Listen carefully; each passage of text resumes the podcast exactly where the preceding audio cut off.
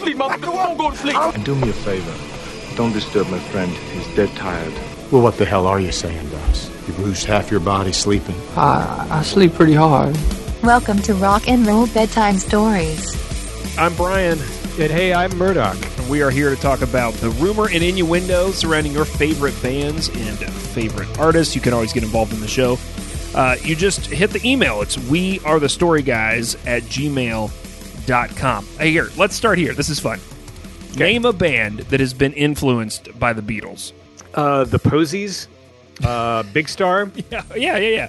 These are very on the nose. I think you could probably say almost anyone after 1965 or 1970, but for sure, Beach Boys, Billy Joel, Oasis, Blur. I like yours though. I was listening to um, Dear 23, the Posies record, not very long ago, like last week. Did you ever hear the Remains? Did you ever hear that band? No. The Remains. Um, they open. Imagine that you got to tell your kids that you're in a band and they're like, "Oh, really? That's that's great, Brian." And then you told them that you opened up for the Beatles.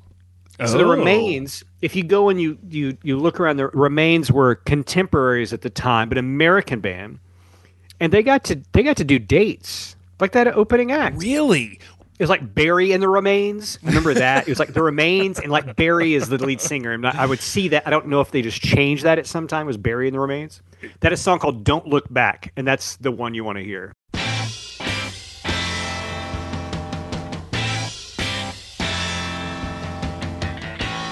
You both made your bed and now you're gonna have to sleep there. Old man blues is going to try to find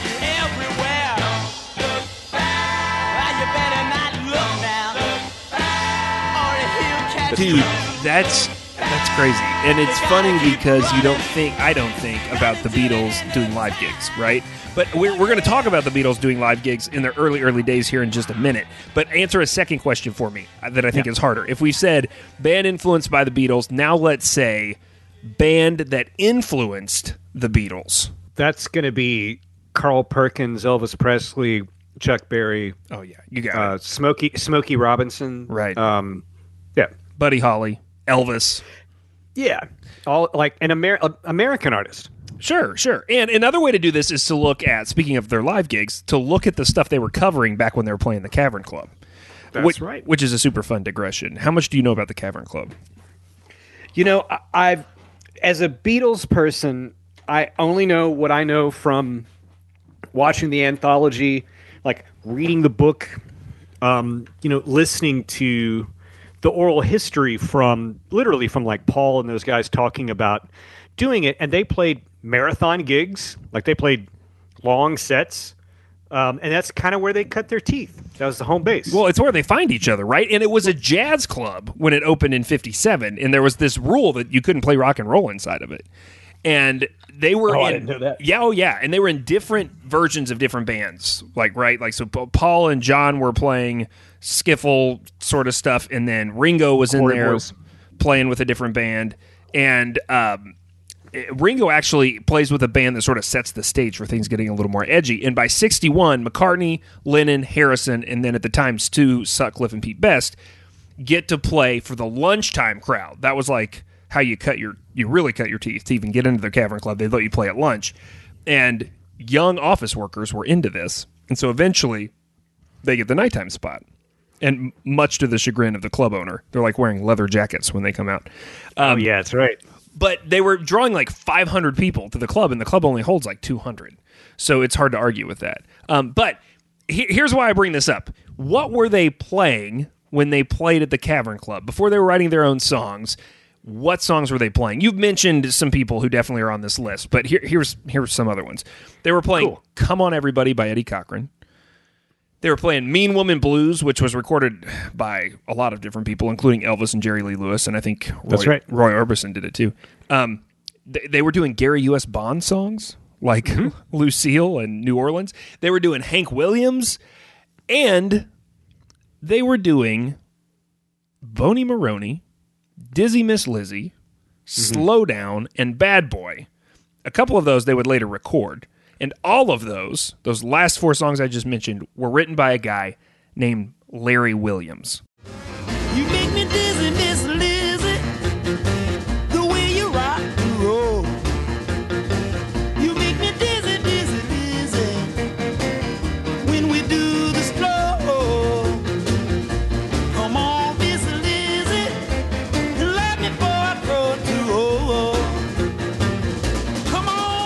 Any bells ring when I say that name? No, and I'm ready to hear about Larry. 1935, he's born in New Orleans, and he starts learning the piano at a young age. Eventually moves to California and gets into playing R&B bands. And when he's 19, he goes back to New Orleans and meets up with his second cousin, who is a guy making a name for himself in the music scene there named Lloyd Price, future rock and roll Hall of Famer. Yes. And Lloyd lets Larry work for him. He's kind of a gopher and then a chauffeur. Uh, and Larry has musical leanings as well. And he gets to be in the room with Lloyd a lot and Lloyd's friends. And eventually, Larry's playing the piano for these guys. And a good portion of these guys he's playing with are all on the same record label because it's New Orleans, right? And again, we talk all the time about the regionality of rock and roll at this time period. So, specialty records in New Orleans, Louisiana. I think I'm going to start doing pop quizzes at the beginning of our shows to help you and everybody else keep track of the crooked record labels we talk about. Specialty records. Which I also like. You didn't have to try hard when you were starting a record label in the 50s. Specialty. I mean, just take a word. Um, specialty ends Round. up ends up selling to Fantasy and is now part of Concord Music Group. But it was started in 46 by this dude named Art Rupe. And he starts it in LA. Now, how does an LA, Los Angeles guy end up with a bunch of artists from LA, as in Louisiana? Um, well, this is really interesting. So, Art like is one of these guys who decides at some point that he's like, I'm going to be in the music business, and he couldn't quite. He was trying to like academically figure out how to do it because he got in at first with somebody who was starting a record label and he lost a bunch of money. So he he regroups and he says, "Okay, if I'm going to do this, I need to like figure out the science. I need to do a research project." So the story is he goes out and spends in 1945 money like $250. So uh, I, that's probably a lot. It's probably like $1000 now worth of of what at the time were referred to as race records, right? Records by African American musicians. And so he starts trying to figure out the formula. Like what makes this work? And here's what he comes up with. He says, "I'm going to combine big band that was still popular because this is the 40s, and then I'm going to throw in a little bit of that emotional feeling you get when you're at church. I'm going to try to put these two things together." But he realizes if he's going to do that, he needs black performers. So he starts hanging out at after hour after hours clubs in Watts in LA. So eventually he, he kind of gets this working for him. Yeah, guys like Roy Milton and Percy Mayfield and Jimmy Liggins. And in the early 50s, he gets obsessed with the sounds of Fats Domino that he's hearing coming out of New Orleans. So he takes a road trip, and that's how he ends up in New Orleans. Yeah. By the way, by the way, Fats Domino's cover of Everybody's Got Something to Hide Except Me and My Monkey is fantastic.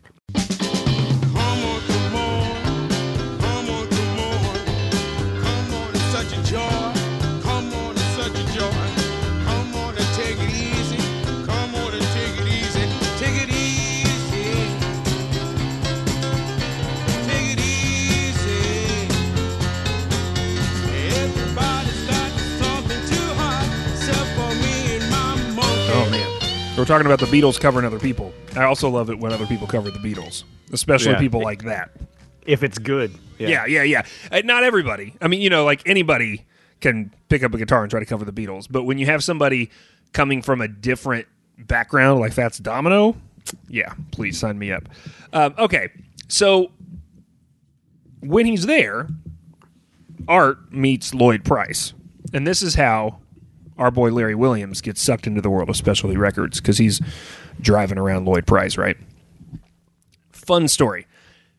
So Lloyd Price starts recording for Art Rupe, and he says, "Oh, hey, let me send you this demo of this other guy I met who I think you'll really like." And he sends him the demo of an unknown kid named Little Richard. My gosh, why did you tell me we're going here? I'm so excited. And Little Richard signs with Specialty in 1955. Now, I'm yeah. I'm sure at this point it will come as no surprise. But the contracts that Specialty Records signs people to are not very good to the artist. uh, you could probably predict if you listened to any of the recent episodes of this show um, that basically, long story short, these contracts just gave full ownership of the publishing to the record label. The intel is actually that Little Richard sells the rights to Tutti Frutti for fifty bucks. Gosh. He gets And hat. Pat, Pat, Pat Boone. oh yeah, I mean everybody, but he gets a half cent royalty per record sold. A half cent. That was like a thing they were just writing into these contracts. Yeah, yeah, yeah, yeah. You give us that, we'll give you upfront money, fifty bucks. Uh, okay, Half a, half a penny. so if you spend any time in the Little Richard story, there, I mean, there's a there's a lot to get into. So if you really want to go deep, there is an episode of this show way back in the archives about Little Richard, episode ten, episode ten.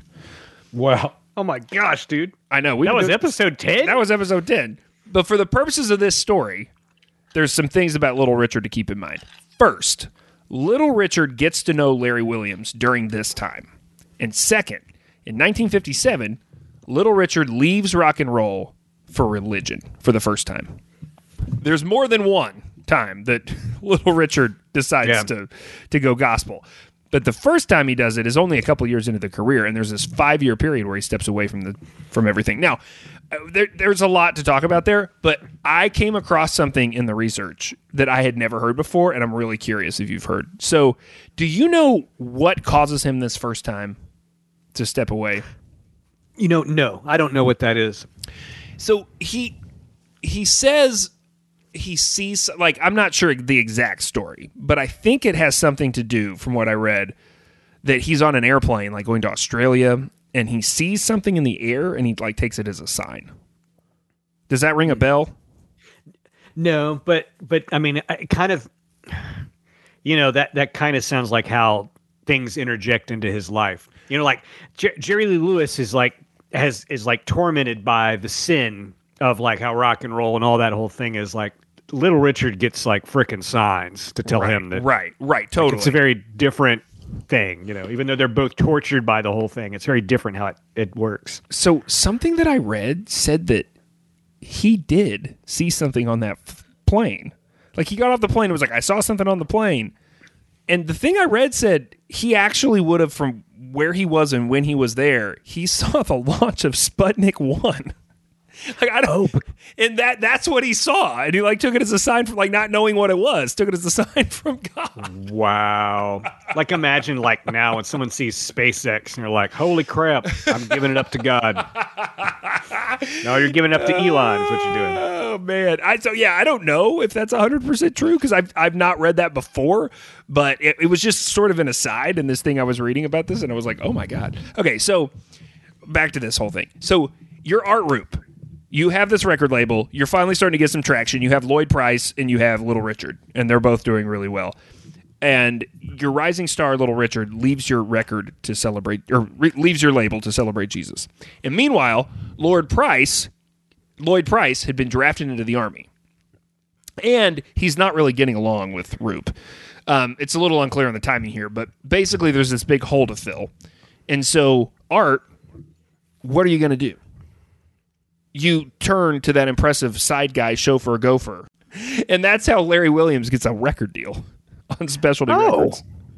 Oh. So Lloyd Price comes back and has a little bit of a renaissance, but this is the point where things take off for Larry. Very briefly, he sort of flames up and then flames out. He basically has this two year run: Short Fat Fanny, Bonnie, uh, Bony Moronie, Dizzy Miss Lizzy, You Bug Me Baby, She Said Yeah, Slow Down. All of those come out, and some of these are oh. modest radio hits. And she said, yeah, the Stones covered that. Right. On it was like track one on December's Children. Is that right? Yeah, that's exactly right. Dun, dun, dun, so Art Rupe has gone down in history as one of the record label guys who was very resistant to payola. So there's some speculation that part of the reason that Larry doesn't get bigger faster is because they're not paying mm. for play. Yeah. Um, not sure if this this Art Rupe's reason for doing this was more about morals or money, but either way, it was definitely a factor. Larger than that, though, if you start looking for info on Larry, you're going to very quickly encounter stories of the excesses that Larry loved. Now, most of the slapdash articles that mention this will bring up drugs. And they definitely play a part in Larry's life. But I actually found the Jet magazine archive from 1959 What? that reports that Larry gets arrested in 1959. Now, everything else I'd read said that it was drug charges. The actual Jet magazine article says that it is mostly gun charges. He gets caught with three rifles, a pistol, ammunition, and weed. So there is a little bit. Oh. There's a little bit of weed. Yeah. Now, this this causes Larry to lose his record deal. And he ends up doing 18 months in prison. Mm. For for the guns and the drugs. It kind of got off easy. He gets out in 62. And we've talked about this a lot recently in the show in different ways, but when you go from 57 to 62 even though it's 5 years, there's a lot that happens in rock and roll. Yeah. Right. This Bill Haley, payola, Alan Freed. yeah. yeah, yeah, yeah. You just did like the first, uh, the 100 and 200 rock and roll history class, right? Like right there in those five years. And and so Larry gets out of prison, and there's this new crop of acts coming out, and it, piano music, piano rock music, is not a thing people are very interested in anymore. But there's all these bands, and you already named some of them that are starting to cover Larry's music. The Beatles, the Stones, the Who. They all eventually record songs from Larry Williams but it never really catapults he himself. He always is sort of on the periphery. And he continues to make music. He has some a couple of really good stints, but he's also always sort of chasing these other extracurricular interests that he has. So it depends on who you listen to. Etta James, who she could get wild herself. There's there's a lot of story. We're not going to get into Etta James super far on this episode, but I will say she had a crazy upbringing, a crazy launch into music, struggled with all sorts of stuff. So she knows. She says that Larry Williams was legitimately working as a pimp. Oh, wow. This is fascinating. Now, the more I dug into that, the more I think it's true. Um, I did find Bobby Womack saying that, trying to like dispel the rumor and say like, "Oh, I don't really think he was a pimp, but he's not very good at. It's sort of wishy washy when he in that article. He's like, no, you know, I don't know, I don't think so. Um, but whether or not he was working as a pimp, we can agree at least on this. A quote from Johnny Guitar Watson, who Larry works with in the late 60s. Johnny Guitar Watson. Man, I haven't had this. Okay, keep going. This is so much fun. This is a quote from him. At the time, everyone was doing drugs, even me. I didn't escape. Nobody escaped. It was just part of that time. Everybody was snorting cocaine, smoking weed, and man, you're talking about wild stuff. It was just woo. I like that that's like how it's written. It was just woo. I can't even begin to tell you how it was getting through that era. Looking back now on the time, it's frightening. So here's where I'm going to tell you to spend time after the show if you want to dig deeper into this. I did find this beautiful online magazine that I had not seen before called By NRW. And it's like a very in depth article um, that is like a 30 minute read. It's a long form piece that they put up a few years ago on the friendship between Johnny Guitar Watson and Larry Williams. It's by this guy, RJ Smith. Highly recommend this. Now, in this article, Johnny Guitar Watson's daughter says that both Larry Williams and Johnny Guitar Watson were definitely pimps. Like, she says that's for sure. Um, there's lots of pictures of them. There's the story of the uh, album that they cut together on in the album cover has both of them on the top of Cadillacs riding them like they're racehorses. Uh, yeah. It's wild stuff. If you want to go and look at all this. So they do some records in the late 60s and they do a lot of drugs together. Um, and we know that the drugs were not done with Larry. Larry was definitely also doing drugs. And for that, I provide a few pieces of startling testimony called from a few rock and roll autobiographies and biographies. Um, in the late 60s, Larry reconnects with Little Richard. So remember, into the 50s, Little Richard converts, Five years, he's out. He comes back and starts doing rock and roll again in the early 60s. He, in the mid 60s, is on Okeh Records, and he brings Larry in as his producer and his musical director for his live show. But Larry, also Little Richard's dealer. And this goes on for a period of years. And it gets bad between both of them at some point. Did you read the Charles White Little Richard book? No, no, I didn't do Okay, it. th- this is this is from that. okay. and it's quoting Little Richard. Larry Williams came to my house with a gun to shoot me. I'd gotten some cocaine from him, arranged to pay later, and I didn't show up because I was high. He'd been with me at Specialty Records. I brought him to fame. We were very good friends, but he came to shoot me. That was probably the most fearful moment in my life. That is what drugs do to you. He said, Richard, I'm going to kill you. Ain't no one going to mess around with my money. I knew he loved me. I hoped he did, but he had this pistol right there, and he would have shot me if I didn't pay him. Man, he's right. Drugs will do weird stuff. Not the only rock royalty to do drugs with Larry and talk about it later.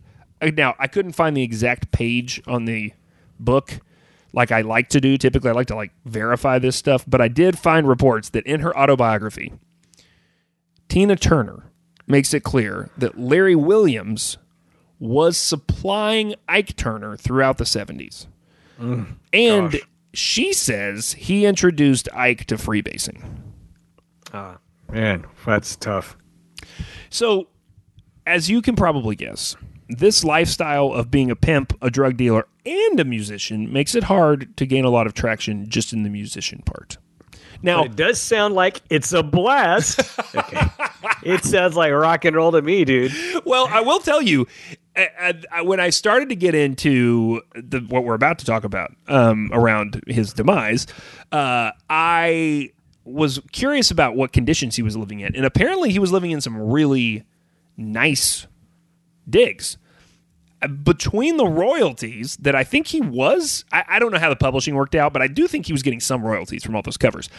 But also, it's sort of assumed that he was making the money through prostitution and through drugs too. So he was like, like he had a bunch of cars and a really nice house in the Hollywood Hills. Like he was Diversifying. Yeah. I see what he's doing there. for sure. So, oh, one more thing about Larry before, uh, actually, two more things. In the 70s, he tries to redo some of his songs as disco, and it's not good. Okay. Um, and then he also gets into acting for a while, like he's in some black exploitation stuff. And crazy fun fact, he's in this 1974 movie called The Klansman.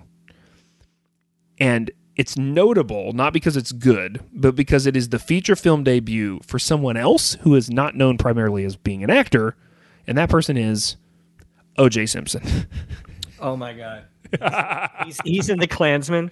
he's in The Klansman. yeah. Does does he does he does he murder one of them? What happens? I, I did not watch the film. That is where my research stopped, but Um, I'm sure we can find it on YouTube or Tubi. Yeah. it's got to be one I, I of do those want. two places. I do want to say there's no way that OJ's performance in that at all could hold a candle to his performances in the Naked Gun movies, Oh, where no, he they're was so good. They're so good. Yeah, because he always gets hurt. Like comical bad things happen to OJ. It's kind of weird. Yeah. Oh man. Anyway. So, January 7th, 1980, Larry Williams found dead in his home. Bullet in the head. Yeah. Differing details on the whole thing, and I couldn't tell you which are true, but some reports say that the doors were locked from the inside. Others say his hands were cuffed behind his back. Officially, it gets ruled a suicide. So LAPD comes, sees the scene, says he killed himself. But given everything we know about Larry and his business dealings and some of those weird details around how he was found, there is plenty of speculation that it was not self inflicted. Yeah. It's like a guy having two gunshot wounds, and they're like, ah, suicide. Just sprinkle some crack on him. I, Sprinkle also, some crack on him, Johnson. I also I love that. That Chappelle joke kills know, me every I know, time. I know. You do a good, you do a good impression of Chappelle doing an impression of a white guy. Uh, I also dug up the Jet magazine death announcement so, dude, the Jet Magazine archive is a real thing online, and it is awesome. I, by the way, thanks for telling all of us about this. We all, every one of us, including me, your your co-host, and all of our listeners should go. And I can't wait to go look at the archive. Okay. so, uh, in the death announcement, it says his mom finds him, which is tough. God. Dark stuff. Yeah. All right. All right. So, why have I brought you here? Right. Uh, I don't know to punish me no. about this. No, notice, I, notice, I haven't, I haven't mentioned what we're talking about. I haven't given you No, the I can- question for today. Right, right. We're not even right. This is all a, a preface to something else, isn't it? Yeah, you thought Little Richard at gunpoint during a drug deal was why we were here. It is not. Remember, an easy way to support the show is to head over to Patreon. Patreon.com allows creators like us to take financial thank yous from you. Uh, and we'll, don't worry, we'll give you stuff in return. How about uh, scripts from the show, or maybe you want some special bonus episodes? Uh, you can get all that stuff when you check out patreon.com slash rock and roll bedtime stories. Thanks for supporting the show. Thanks for listening. And go ahead and leave us a review too. That'd be huge. That doesn't cost you anything except, you know, like a little bit of time. And you're going to have to use the exclamation point a lot in the review because you're so excited. Okay? That's it. So your finger may get a little sore, but other than that, I think you're going to be fine.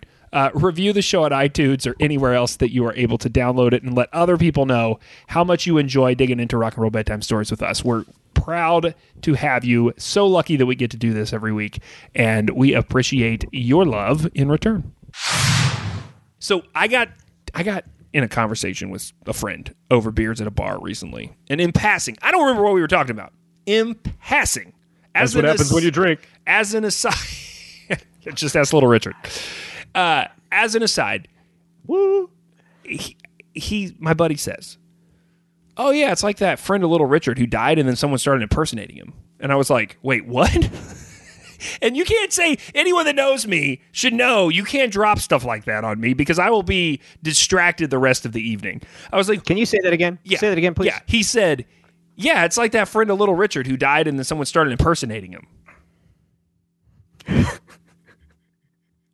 Okay. There was like a record scratch in the bar. I was like, "What?" I immediately like I can't pay attention to anything else. Immediately, I'm on my phone like trying to put all these pieces together to figure out what the heck he's talking about. All right, so we have to rewind and head back to the mid '60s for a second, and we got to do some more context laying to get us to where we need to go. Okay, we're gonna go. We're gonna do some blues history. Bobby Blue Bland doesn't have the recognition of yeah, doesn't have the recognition of BB King and Buddy Guy, but huge influence on the blues in the birth of rock, and he also in the Rock and Roll Hall of Fame. Yeah, yeah. When By the it- way, BB King could not play any chords. So, fun fact about Bobby Bland doesn't play an instrument in the Rock and Roll Hall of Fame as a blues vocalist. Oh, I didn't know that. I thought he played guitar. No, I didn't know he Win- was just a vocalist. Wins No. a Grammy Lifetime Achievement Award in '97. And he's probably most known for the song "Ain't No Love in the Heart of the City," which, of course, I know you know the Whitesnake version of. Listen. I just I want to tell everyone. I just started following David Coverdale on Twitter. Oh my God, he has a Twitter it- account. and everyone should. It, it's like it's like the happiest, nicest person that you would know that has a Twitter account. You're like, I'm going to follow that person that's always super positive. But in this case, it's the lead singer of Whitesnake, and it gives me so much joy to see that he's such a happy guy. That after all of these things, ain't no love in the heart of the city. Is like, even even hearing you tell me that makes me happy. So I can't I can't wait to check that out. Uh, another notable uh, use of that song for the other half of our audience is it was sampled, of course, by Kanye on um, Jay Z's "The Blueprint." So you might know it from there. Now, Bobby Bland comes up on Beale Street in Memphis in the early '50s and is in fact discovered by a young talent scout named Ike Turner. yeah, And Bobby has a drummer in the 60s named Martin Albritton. Okay? So I'm just getting us to the fact that Martin Albritton was playing with a Rock and Roll Hall of Famer, right? But Martin Albritton is who we want to zoom in on because there's not a lot out of the, out there by about Martin Albritton. He's a he's a bit bit. If you thought Larry Williams was a bit player, Martin Albritton is a bit bit bit player. Yeah, Larry Larry Williams certainly was a great songwriter, though. I mean, he Right? Oh yeah, yeah, yeah. pooped out some great songs. He, he- I mean, Beatles, Stones, and Who songs, right? Like written by Larry Williams. So this guy, Martin Albritton, comes up playing in a legendary blues club in Illinois in this house band called the Mellow Fellows. Later, he'll join with another guy who calls himself Big Twist, and there'll be Big Twist and the Mellow Fellows. He's a decent drummer, never never a lot of notoriety until Larry Williams dies. Larry Williams dies in 1980, and around about that same time, Martin Albritton, and I don't know why or how. This is just I have been pulling my hair out trying to get to the next couple of layers of this story. But all I can really seem to certify is that yes, indeed, at some point in the early 80s, Martin Albritton started calling himself Big Larry Williams. Notice his name is not Williams. His name is not Larry. His name is Martin Albritton. He starts calling himself Big Larry Williams, and he starts telling people that he is the author of Bony Moronie and Dizzy Miss Lizzy. Hmm. And he starts touring as Larry Williams. Oh man, I didn't know about this. This is fantastically terrible. Awesome. It's also a terrible business plan. Like, if you're going to impersonate someone, impersonate someone who's going to get more money on the club circuit than you. But Larry was only nominally famous to begin with. So on one hand, I guess it, it, it's it, you know you pick somebody who like people are going to be confused because they know the songs and don't know the artist. But and you know it's not the the internet's not around, so it's not like you can Google and be like, no, his face doesn't match, right? So I guess that works, but I don't see how he's making a ton of money.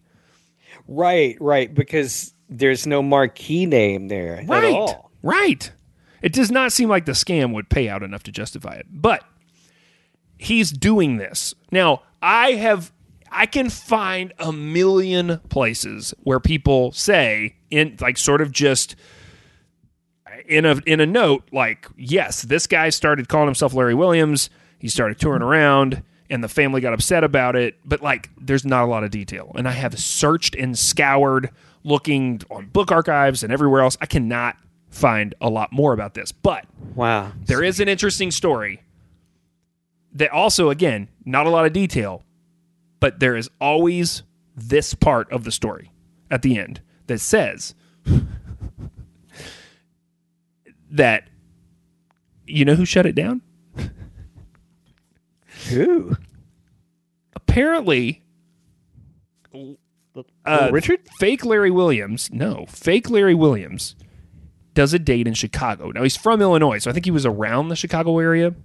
What I read said it was a tour date in Chicago. I don't know, but he he was always sort of playing in that in that region. And remember how I mentioned earlier that one of the people who was who said Larry Williams was a pimp was Etta James. Yeah. Etta James and Larry Williams knew each other. I believe at one point there's a there's like a there's a specialty it may be a specialty records single or it may not even be on specialty records but it's like a there's a single that she's on one side and he's on the other and I, I'm not sure the history on that single but they they are I, uh, they're together somewhat musically and they're definitely together um, as friends they knew each other and she gets wind of this guy saying he's Larry Williams after Larry Williams has died. And she goes to the show and confronts him face to face. Oh my gosh. Etta James. so good. That is so badass. Fun fact Etta James, uh, at last, um, was the song my wife walked down the aisle to at my wedding. No way. Yeah, man. Wow. I love me some Good. Etta James. In this story, this sounds like something my wife would do. So I, I really like the spirit of it all. Uh, you know, this is this is great too. And man, I love I love Etta James. Um, for sure. now, Big time. what happens to Martin Albritton? Right? Like what the what the heck? So I can't tell Yeah. how long he did this shtick. The best I can tell, it it was a few years in the early '80s. Now he's this Mellow Fellows band. He's like the drummer in. Uh, the lead singer, Big Twist, ends up he dies. Um, I think in '90, and they ask Martin Albritton to sing. And it's funny because when I started to really dig in and try to find anything I could about Martin Albritton, a lot of what I was pulling up was local and college papers around Southern Illinois University because I believe that band came out of that college town as early as far back as the as the 60s or 70s. So they've been around forever and he's like I, I literally found a 1996 article where Martin Albritton plays a fundraiser for himself to cover medical bills at the uh, university Wow. Gosh. it's crazy. And Yeah. I, I found another one. Uh, I found another like 1990 article talking about him and that band, but they don't mention the Larry Williams thing. So Martin dies in 2017, and as recently as a year ago, I found a. I can't find anything about to certify this Etta James thing, but I did find a GoFundMe to raise money for the grave marking for Martin Albritton's grave. Oh my gosh. Those things always kill me, dude. Where people were trying. I mean, three that's- grand. That's all they were trying to raise was three grand. They did it. So I don't, I don't know what they're going to put on the grave. I didn't want to be disrespectful uh, and speculate, but wow, that is quite the tale. It is so ridiculous. I love that Etta James is the is the, is the person. I know Etta James just is like takes it on herself to show up and be like, "You're not Larry Williams." Yeah. by the way, by, by the way, if you're not a Etta James person, there's a, a, a primer of hers to jump right in. Of course, at last is something that people ought to know that know about that. There's a compilation called R and B Dynamite. Oh. it used to be an, oh. it, it used to be an import, and it came out in the '80s. And I, it was the first. I moved to New York City right out of college, and I went to this record store. And it was the first record I bought in New York was this Etta James record. Wow. Um, if you want to get involved or weigh in on this in any way, shape, or form, feel free to hit us up. We are the story guys at gmail.com is an easy way to do that. Um, and until next time, what should people keep doing, Mark? Keep telling stories, Brian. Rock and Roll Bedtime Stories is a Story Guys production. The show is produced and edited by Brian Eichenberger. Get more stories, hear more podcasts, and book the guys for your conference or house party at wearethestoryguys.com. Copyright Boy Have We Got Stories Productions. All rights reserved.